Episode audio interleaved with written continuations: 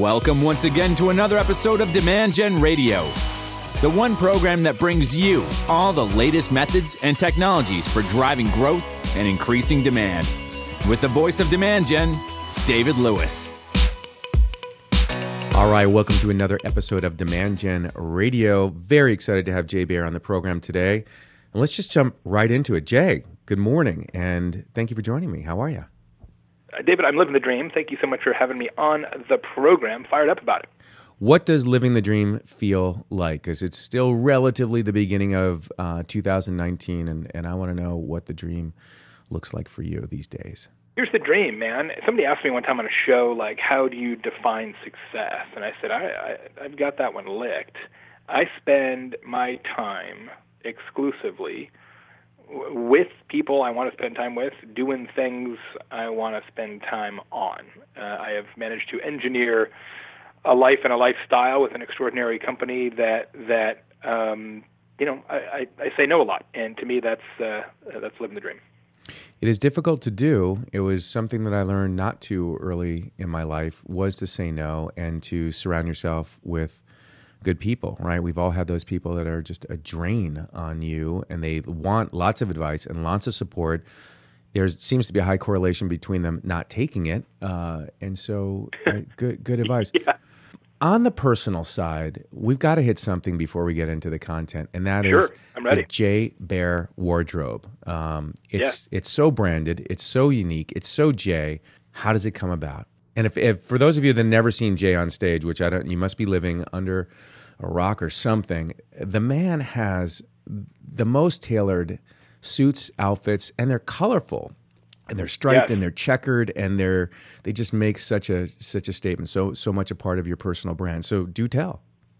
I, I have a, a wide ranging collection of uh, of plaid suits for sure. In fact, uh, the way it works now is that when somebody books me to give a, a presentation uh, a week out, uh, we send them a link, and it, it goes to a website that's called dressjaybaer.com. And the meeting planner gets to actually select which suit I wear at their event. Wow. And then it dro- and then it drops on my calendar, so I remember to pack the right suit uh, when I leave, which is kind of cool. So, so it, it it evolved over time. Um, so I I started off because I was an internet guy, you know, as we all are, technology guy, and and so uh, you know, it was sort of the technology uniform, right? You're sort of t-shirt and jeans, and maybe then you put a sport coat over the t-shirt because that seems respectable. Yep. Uh, and and you know, so I was I was doing that uniform, and then I thought, you know, look, um, if you're going to do something, you might as well do something a little different that people will remember. And of course, now I have a whole book on that same topic. Uh, and and so I I got a new suit guy. I have a suit guy who makes my suits because I'm kind of a Frankenstein shape. So off the rack requires a ton of tailoring for me. So it's just actually easier to have them made than it is to buy one and tweak it. Uh, and so I got a new suit guy, and this is, geez, I don't know, seven, eight years ago, seven years ago, I guess, eight years ago. And and I said, hey, do you have any like fabrics that are like a little bit more weird? And he's like, yeah, but nobody ever asked for them because you know he's doing like bankers and you know accountants or whatever. And I'm like, well, I, I think I'd be interested in seeing some of those. So he brought me a swatch book, and I'm like, well, you know, let's just try this one. And it was, uh, you know, a little unusual, uh, kind of a red and blue check. And I started wearing it on occasion. And, man, that jacket's awesome. And then that gave me the confidence to push a little farther, a little farther. And then over a period of like a couple years, uh, it got to the point where, you know, I only wear suits, not blazers, and each one is is sort of more crazy than the next. And now my concern is, at what point does it tip over into farce? Right? You become like Craig Sager, uh, you know, rest in peace, or or uh, Don Cherry, the hockey announcer, right? So, you know, where where do you cross the line from noteworthy uh, to to ridiculous? And so I have to make sure I stay on the right side of that line. Yeah, well, it is, uh, you know, for, uh, we've all seen Steve Jobs present on stage many times, and he always had his, his uniform, right? His black on black. So if there was a continuum, a spectrum, uh, Steve is on the left, and you're, it sounds like you don't want to take the most right position, but you're pretty far right, uh, and, and I love it. So, Jay. No, for sure, for sure. Yeah, I mean, my my idea is like let's let's wear a suit that is that nobody's ever seen before, but isn't a comic book character. Yeah, well said. Well, thank you again for joining the program. Uh, you know, we we met before we actually ever met. I picked up Yeah. some of your first books, and got a lot from them. Uh, you know, my company spends most of the time helping people with marketing operations and marketing technology. So your content, on content, and other aspects of, of marketing, greatly appreciated. I think you're now Thank up to what uh, six books, and and Talk Six Triggers books, is yeah. is the sixth. It is indeed. Did you aspire growing up to to be an author and and to write books? Was this part of the game plan, or how'd that come about? Um, not really. I was definitely a writer. Uh, as as uh, in high school, I, I wrote a lot and won some awards. I, but I was a journalist, so I was the editor of the school newspaper and and was a journal, journalism major initially in college. And and so I my goal. I'm old, so this will make sense in that context. Um, my goal as a young person was to go work as an investigative reporter for the Washington Post. Like that's what I wanted to do that was my thing. And then I I was in college and I fell in love with politics and political campaigns and how people get elected. And so I changed my major to poli sci and I became a political consultant. And that required uh, you know additional writing, but of a different type. I was a direct mail specialist for a long time and wrote a lot of political direct mail. And and then got out of politics, thankfully, um, and and got into more what we'd consider now to be traditional marketing and wrote a lot of newspaper ads and, and brochure copy and things like that, but had never really conceptualized writing a book uh, until I started Convince and Convert uh, 10 years ago. And so I started blogging every day and, and, and, and literally a publisher came to me and said, hey, we love your blog. Do you ever think about writing a book? And I was like, yeah, actually, I have been thinking about it. And, and uh, there you go. Love it. Well, um, for those of you meeting Jay for the first time uh, today, look him up. Look at his books on Amazon. Great content. Hug Your Haters and um, was a favorite of mine. He's got several different podcasts, a Social Pros podcast, and when he's not out public speaking and writing books, uh, is the founder of Convince and Convert, which consults for firms and, and helps them improve their marketing, which is what we're going to talk about today. So, um, I guess I'm going to ask one last question about the books prior to Talk Triggers, did you have a favorite? Is there one that you just love more than the others in, in terms of either writing it or just what you've what you've gotten from it? Uh, yeah, I, I like I like them all. I mean, you spend that kind of time Yeah, they're your working on a project. You have to like it, right? Uh, otherwise, you just you know kill the project. But probably the one that that has stood the test of time the best is Utility, Yeah, which is my book about uh, using content to be helpful, and that's how you break through uh, customer. Um, uh, sort of ennui, and, and, and that book and the principles in that book have been adopted uh, very widely by marketing departments all around the world. And so, from a from a, a legacy perspective and a, you know contributing to kind of the lingua franca of, of marketing, that one has uh, has been really successful, and, and uh, I'm proud of it. Nice. That was the first book I got of yours, uh, Utility. Oh, good. Still still have it at home. Dug into it, and thank you for sending me Talk Triggers, which I read through. And I want to disclose something uh, to you right now. I like chicken. I do like chicken. Uh, Good. You know, Good. How much is the question? Yeah. I like it a lot, and and for those of you who wonder why, there's a whole chapter starting off with uh, whether you like chicken. So you know, there's the old saying, right? You you can always eat chicken at home. You don't go out when you when you go to restaurants and order. But I love chicken. So if there's, especially my guilty pleasure is fried chicken. So if there's fried chicken on a menu, I'm assuming Yeah. they know how to do it right. If it's not Colonel Sanders, like an actual Well, I think that's true. I actually think that's true for all chicken dishes on in nice restaurants, right? That that that if if they're going to have chicken on the menu, and they also have a bunch of other, stuff, they got beef and they got pork and they got a bunch of really interesting fish dishes.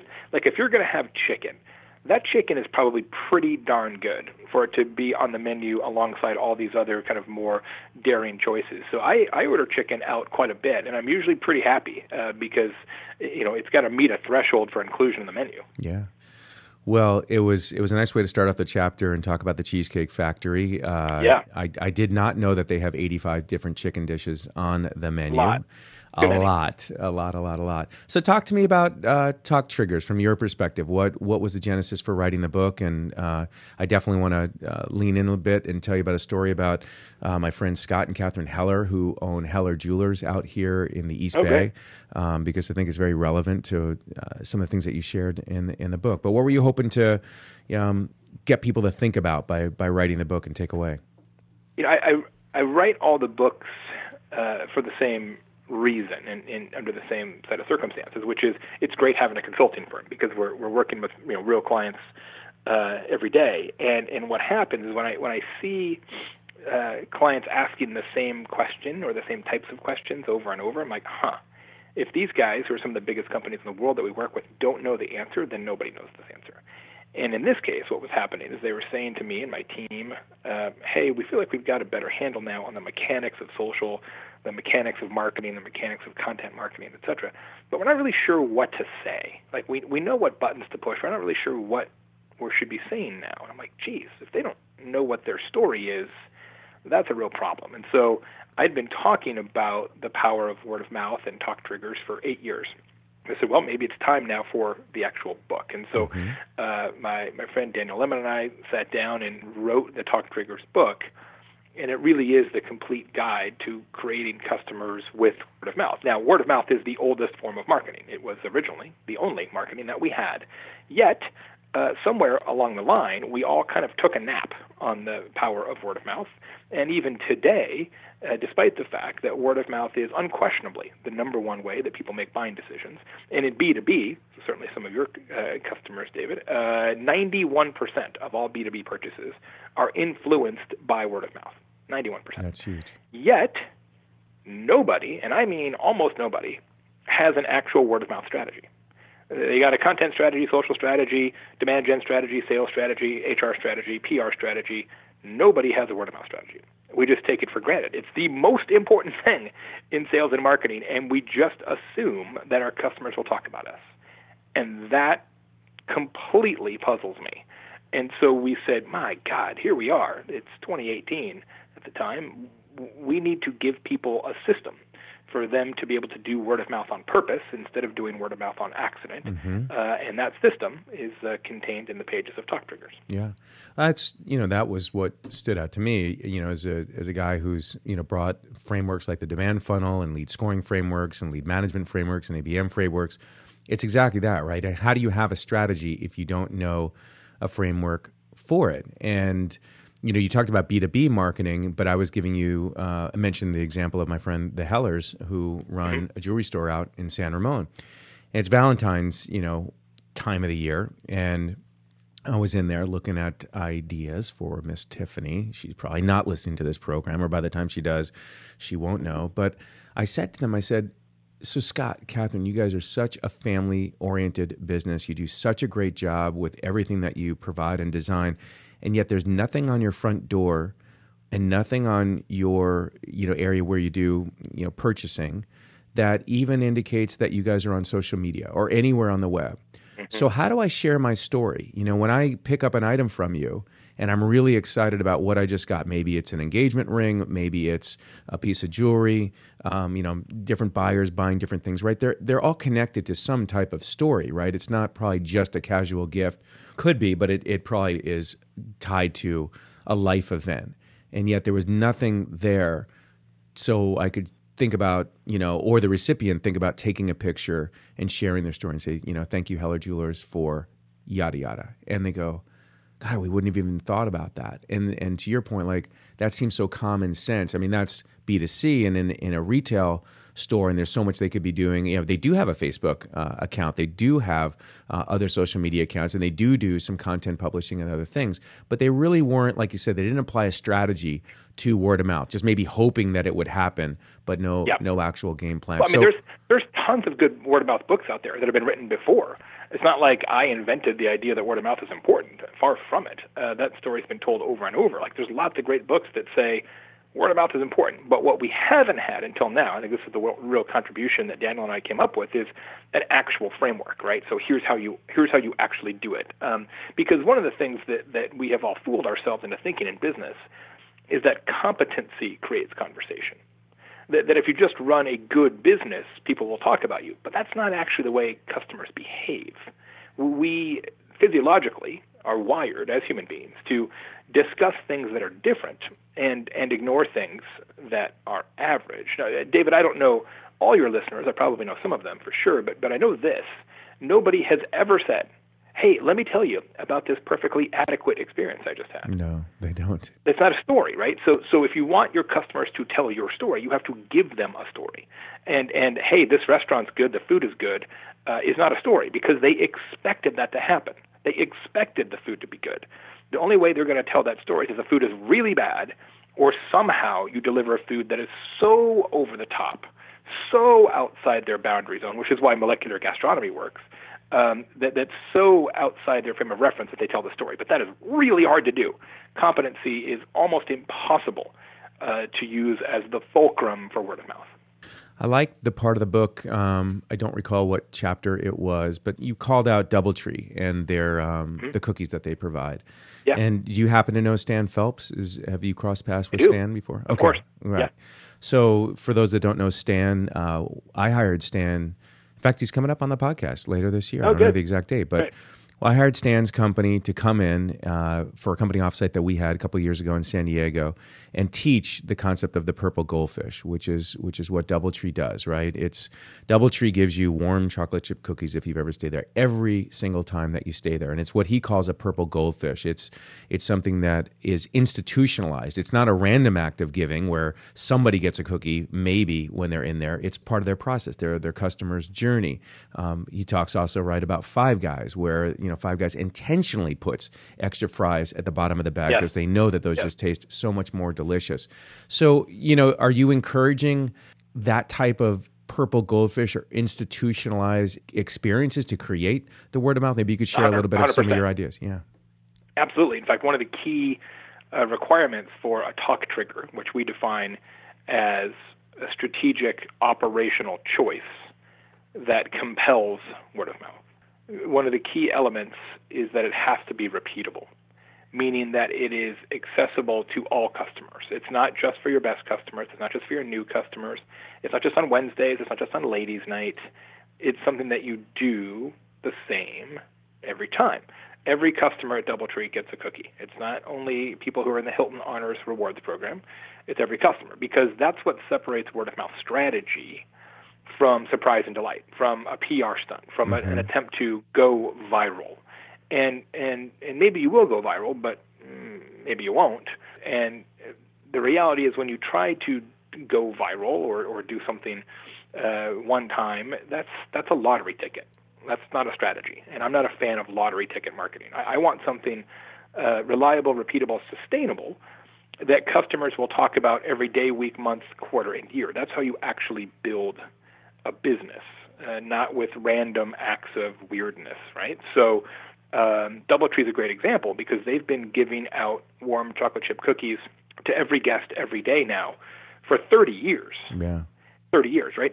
So today and every day, they will distribute uh, approximately 75,000 cookies.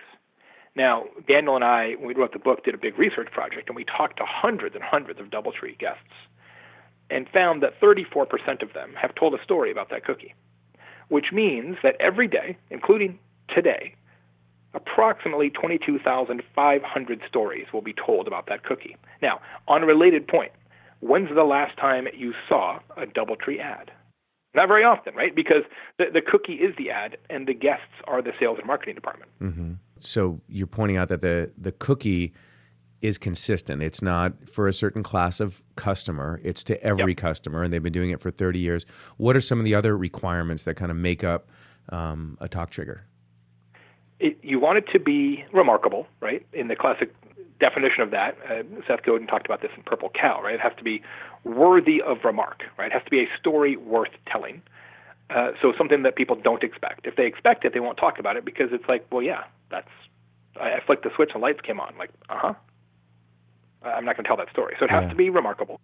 Uh, you don't usually get a warm chocolate chip cookie handed to you hand to hand in a hotel. Right. You might get a pile of cookies, but it's not warm. They don't hand it to you, right? Mm-hmm. That's what Mm-hmm. makes it remarkable. So it's got to be remarkable. It's got to be repeatable, as we just talked about, that everybody gets access to it. Mm-hmm. It should be reasonable, uh, meaning that it, it should not be too big. A lot of times now in business, uh, we we try to break through consumer inattention by making the story really big, and we're going to do this crazy thing. And that, like you, you, see, you see it all the time in B2B, right? It's like, okay, guys, we're going to have a contest, right? And we're going to put all the customers' names in a fishbowl. And then we're going to pull out a name, and one of you is going to win an island. You're like, wait, what?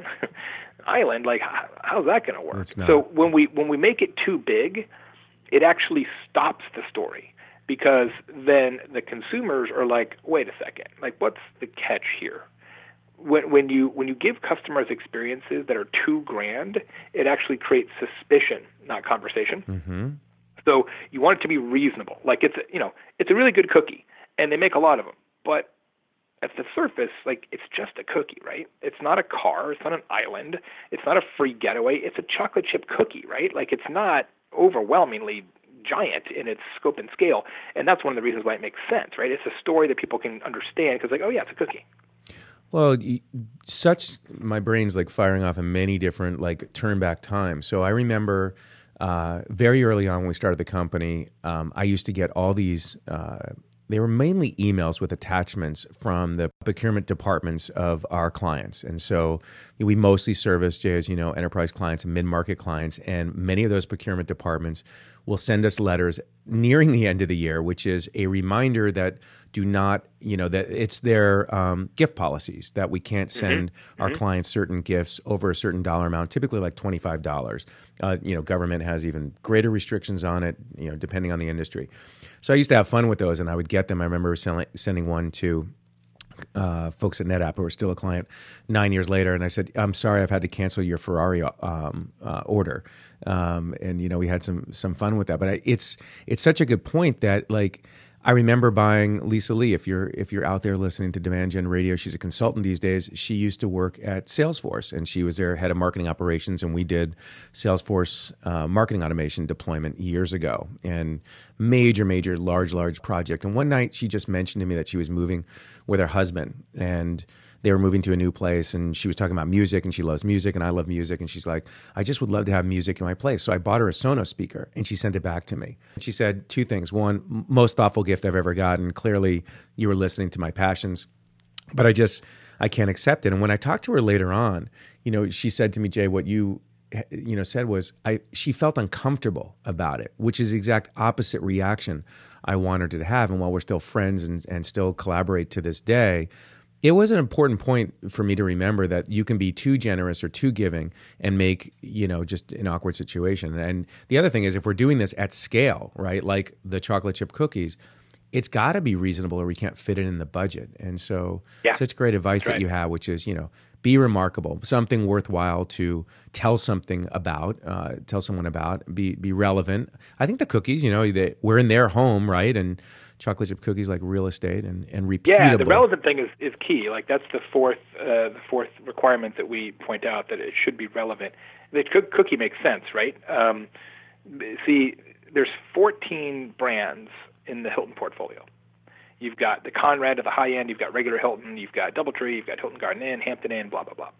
Well, each of them has their own brand positioning, which is important because they don't want each of their own uh, brands to be competing for the exact same guest because that's really inefficient, right? So they try to keep some separation there.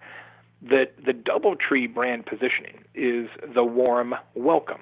So what they want is to kind of own that seven eight minutes between when you step foot on property and when you set foot in your actual hotel room. They want that to be a really great experience. So consequently, DoubleTree spends more time, money, effort on lobby design than most hotels at that price point, and they spend more time, money, effort on front desk clerk training than most hotels at that price point. The warm chocolate chip cookie ceremony, and it is a ceremony. Again, it's a hand-to-hand pass. Yeah. That's part of that, right? So warm welcome, warm cookie, right? It makes sense. So let me tell you another story. There's a guy in New York. His name is Jay Sofer, and he's a locksmith. And his talk trigger is that once he rekeys your apartment or you know whatever he's doing, he does a, a comprehensive security audit of your premise. So he checks every door, every window, and says, "Oh, you know what? You might want to work on this. I want to check on this." And he does it totally for free. He is the highest-rated locksmith in New York City. He's one of the highest-rated businesses in all of New York City on Yelp. He's tremendously successful. Now, imagine uh, the last two stories were reversed. Imagine Jay Sofer comes to your house rekeys your apartment and it says, David, um, before I go, would you like a warm chocolate chip cookie that I made in my locksmith van? You would say, I do not want that. Yeah, that is a thing that I do that I do not want that, and I'm kind of freaked out about yeah, this. Yeah, like, and how did this? Are there any windows or, on the van? right. Imagine you go to DoubleTree and they say, David, before you get to your room, would you like us to perform a, th- a thorough security audit? You would say, well, if that's required, I'd like to leave now. Uh, so each of those makes sense in the context of who they are and what they do. And and the best talk triggers, the best word of mouth strategies uh, work that way. I want to give a shout out to one of our partners, Mintigo, who uh, their head of customer success is Erin Peterson, and she um, has institutionalized a lot of these things into the company and also creates a lot of just great customer uh, experiences.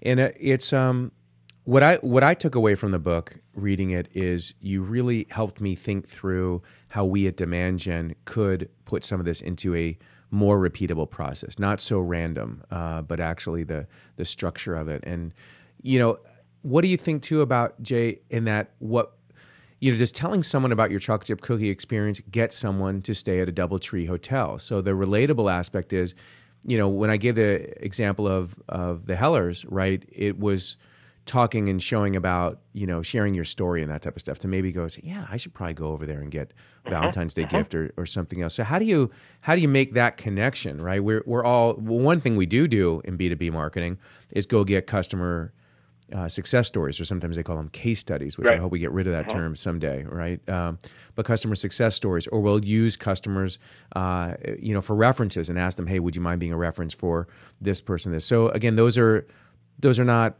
institutionalized. They're not, and in fact, that's getting and not giving, right? Um, yeah. From right. from those folks. So, what are some other suggestions you have for like people listening and going? Well, a you, you should read the book because you're just going to have a whole whiteboard of ideas that you can uh, put into place. But what about that relevance of would I want to go work with this locksmith because he does X, Y, or Z? In that case, I think you know the the audits and the th- stuff that he does this was the greatest locksmith ever. He did the following thing, so you should hire him too. It makes great sense. How do we in B two B, you know, make that? You know, how does like one of our clients, Splunk, do that? Right? They they right. they sell the invisible in some ways. Their technology is used down deep. So how do we how do they get someone to talk about uh, them or or anyone else for that matter? Yeah, I mean, there's some great B2B examples in the book, even some B2B tech examples like Uberflip and Uber Conference, and uh, let's choose three or four other ones, right? And and so usually in in those kind of circumstances, right, where you don't have as much uh, personal interaction with with customers, right, you you want to give them a talk trigger, a discussion point that speaks about the overall experience or the values of the company, right? So, uh, Uber Conference is a good one, right? So, Uber Conference is a free free uh, VoIP conference calling service. There's yep. lots and lots and lots of those, tons. They all sell the exact same thing. It is a free conference call using the internet. They're all exactly the same, except Uber Conference has a talk trigger. They have a differentiator, and their talk trigger is that their on hold music is hilarious. Is a super funny song uh, about the vagaries of waiting on hold. It's actually written by their CEO, ironically. Wow. Um, and every time you use an Uber conference, you get this very funny on hold music. Now, if you go to Twitter and just do a search for Uber conference plus on hold, you will see tweet after tweet after tweet after tweet after tweet after tweet of people saying, "Oh my God, I am only going to use this conference calling service from now on because this on-hold music is so hilarious." You see the same thing show up in G2 Crowd. You see the same thing show up in Trust Radius. Uh, it is the talk trigger, and quite literally, for that business. Now, anybody could do that, but they're the only ones who did, and they took something that was incredibly perfunctory and mundane and forgettable on hold music and turned it into a discussion point. Now, their talk trigger doesn't speak to the quality of the conference call or anything else, but that's okay. Like people will figure that part out. Like you you can't make a horse drink water until you lead that horse to water. And the talk trigger, the word of mouth conversation is what leads people to water. What about the skeptics out there? So, I mean, mm-hmm. I know there's a lot of marketers and, and salespeople that are listening. I think, would you, let me ask you a question. Does your company have to bless this and do this? Can can you can you do this as part of your you know who you are? So if you're a salesperson and you want to create a special uh, talk trigger experience in in your sales process, do you encourage that, or does it have to be company blessed? Here's the way I would think about it. If if you want to create a talk trigger for David, because you want David to be talkable, right? You want people to think David totally fantastic. But, but I would not create a talk trigger that is about the brand itself Mm-hmm. without making it part of the brand, Agreed. right? Because then you're basically setting up dominoes that you may not be able to um, knock down all the time. It becomes inconsistent, right? Yeah. And that's again one of the keys to the talk triggers formula is repeatability. So you you want customer experiences to be consistent over time. That's what creates the conversation wave. Um, if if everybody who experiences David gets this experience, like okay, that's fine if it's about David. But if everybody um, who buys from this company gets this experience as long as their sales rep only is David, that gets a little bit weird. And that's one of the things that's hard about this about talk triggers, and one of the reasons why you don't see them as much as you should is that in big organizations you nailed it. Everybody's got to cooperate. In fact, we have a whole chapter about that in the book. Is exactly how to do it, what committees to have, what roles to have in the planning process, what each of those roles has to bring to the meeting, what the meeting schedule should be, how to measure it, what the reports should be. I mean, it is like exactly the playbook for how to do this, especially in big companies where it's not as easy as it is for small companies. Uh, and it really is a Noah's Ark. Like you've got to have somebody from ops and somebody from marketing and somebody from uh, sales and somebody from legal and somebody from finance. Like everybody's got to work on this because if you're really going to make this stick as an organization, like this is this is you know we all have to be on board because the the the, the dirty secret is this word of mouth, even though we say word of mouth marketing, good word of mouth strategy isn't actually marketing. It's operations. It's an operational decision Mm-hmm. that creates a marketing advantage. But it's not marketing in the classic sense. It's not a price, a product, a promotion. It's not a contest, a coupon, a campaign. Right. It's an operational decision. Yeah. And, and that means everybody's got to be on board. when we when we worked on our acts of giving and and you know uh, inspired by Stan, we broke into groups and we talked about a number of different things. And I was in the group, and and Susan Tricka, who's our finance manager, shout out to Susan.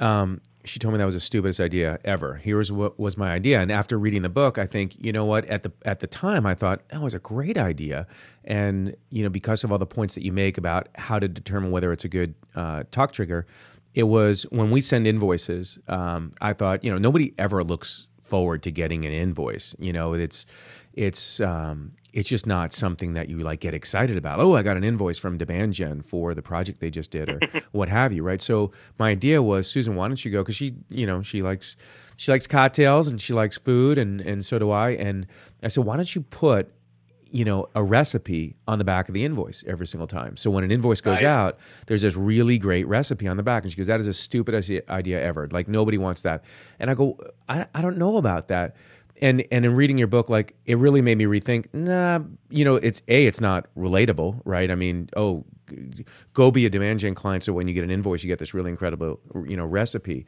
But i just was trying to think about different parts of our buyer's journey to enhance the experience. And Yep. then uh, Tiffany, our head of marketing, she came up with Party in a Box, which was, you know, marketers don't often feel like heroes. Our mission of our company is is making our clients heroes. And so the Party in the Box was when we complete a major project with one of our clients, they get this party in a box. It has, you know, streamers, confetti, and, you know, uh, king and queen hats and all kinds of stuff like that. And so they open really it good. up. I love it. And so did I, and so did she, and so did the organization. But guess what? We failed on the operations side. To your point, like, how do you know when the project was complete? What type of project is worthy of it? How does it get Yeah. operationalized in the CRM and that type of stuff? And it, we found that it was much harder to do this regular and consistent and also fairly expensive and so great idea but you know there's there's a better one right and so your your your point about making it operational is really key uh, i want to also talk about just how do you know if it's working right i mean you had a whole chapter uh, if i recall on on testing and measurement and really separated Yeah. the two of those things Yeah. so let's Yeah. talk about that a little bit too because that's what i was going to say with the skeptics earlier right it's like oh here's marketing doing something else you know spending more money and you know Right. sending out cookies to people and and stuff like that so what do you Well, what- I mean, here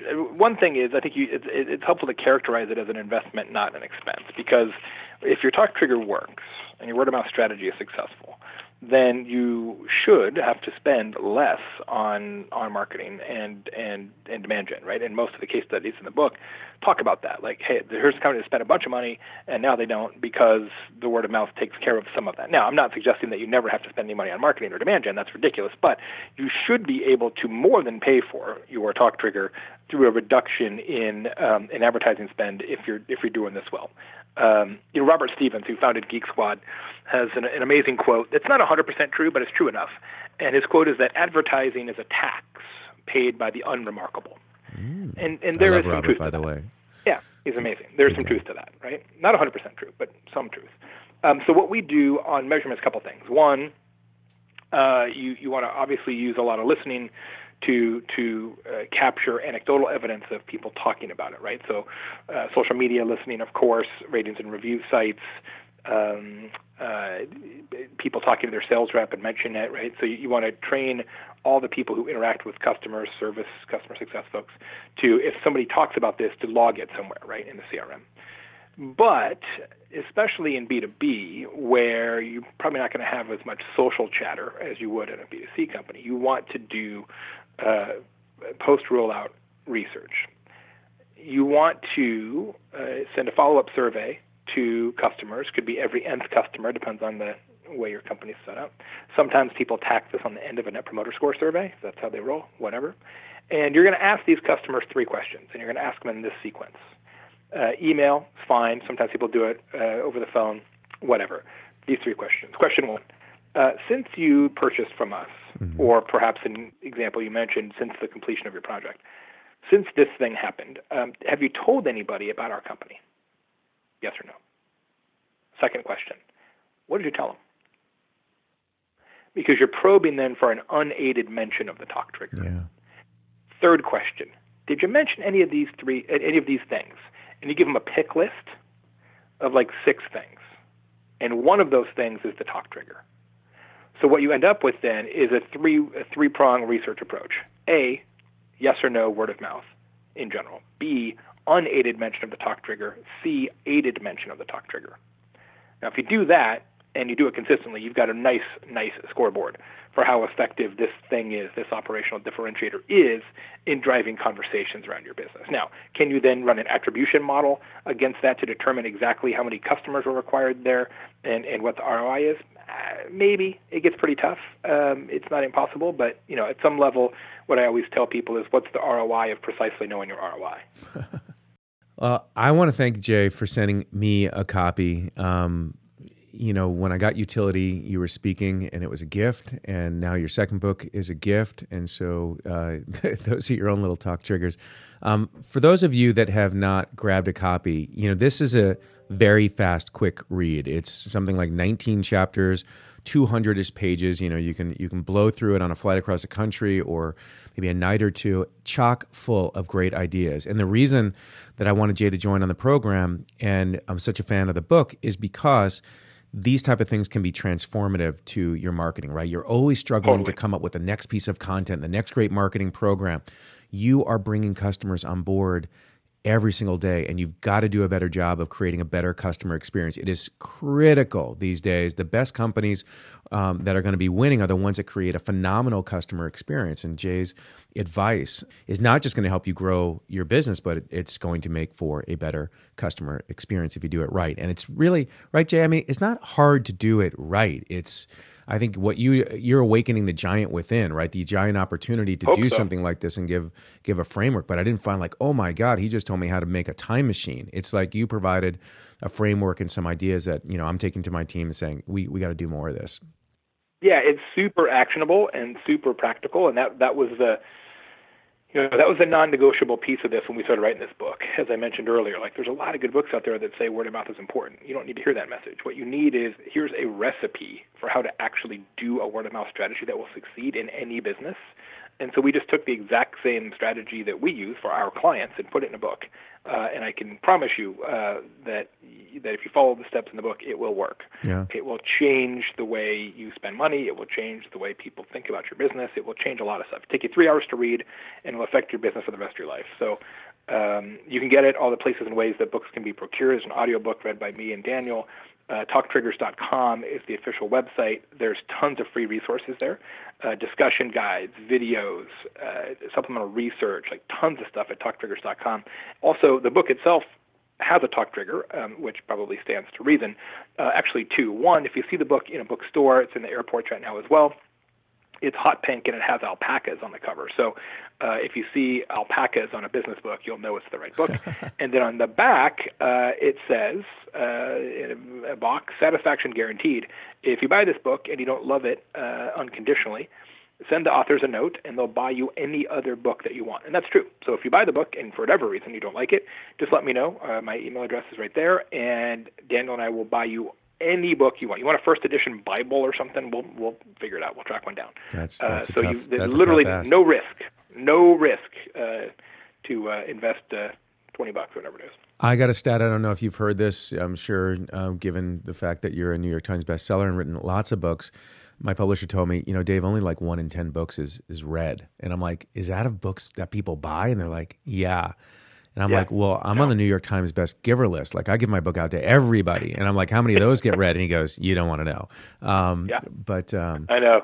That's why the audiobook's important, right? People uh, people like the audio audiobooks now. Which actually, I'm working on that. I was I was waiting to get through the rest of this cold that you and I we Jay and I both had uh, the dual cold. It, it's it's the man cold too, where it's so debilitating. Um, I got it over the holidays, and then it went away, and then I got it again, and now I just can't get rid and of it. I'm sure back. you can hear it. Yeah. So one day I'll get I rid know. of this, and I'll finish recording the audio book.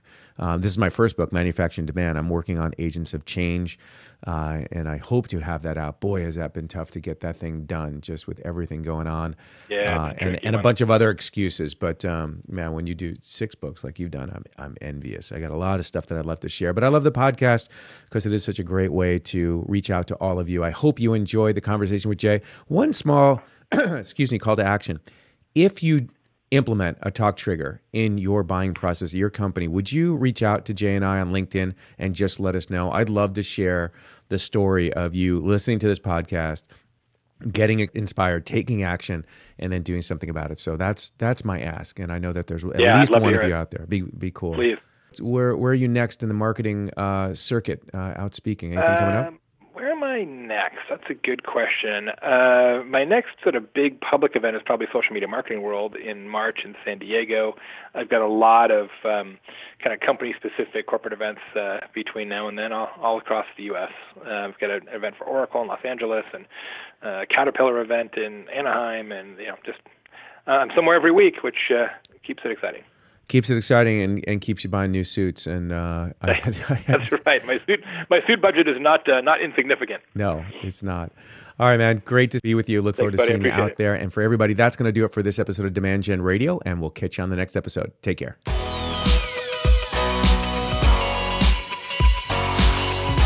You've been listening to Demand Gen Radio, bringing you the top industry experts, thought leaders, authors, marketing technology firms, and senior marketing leaders from around the world to teach you the methods and technologies for high performance marketing.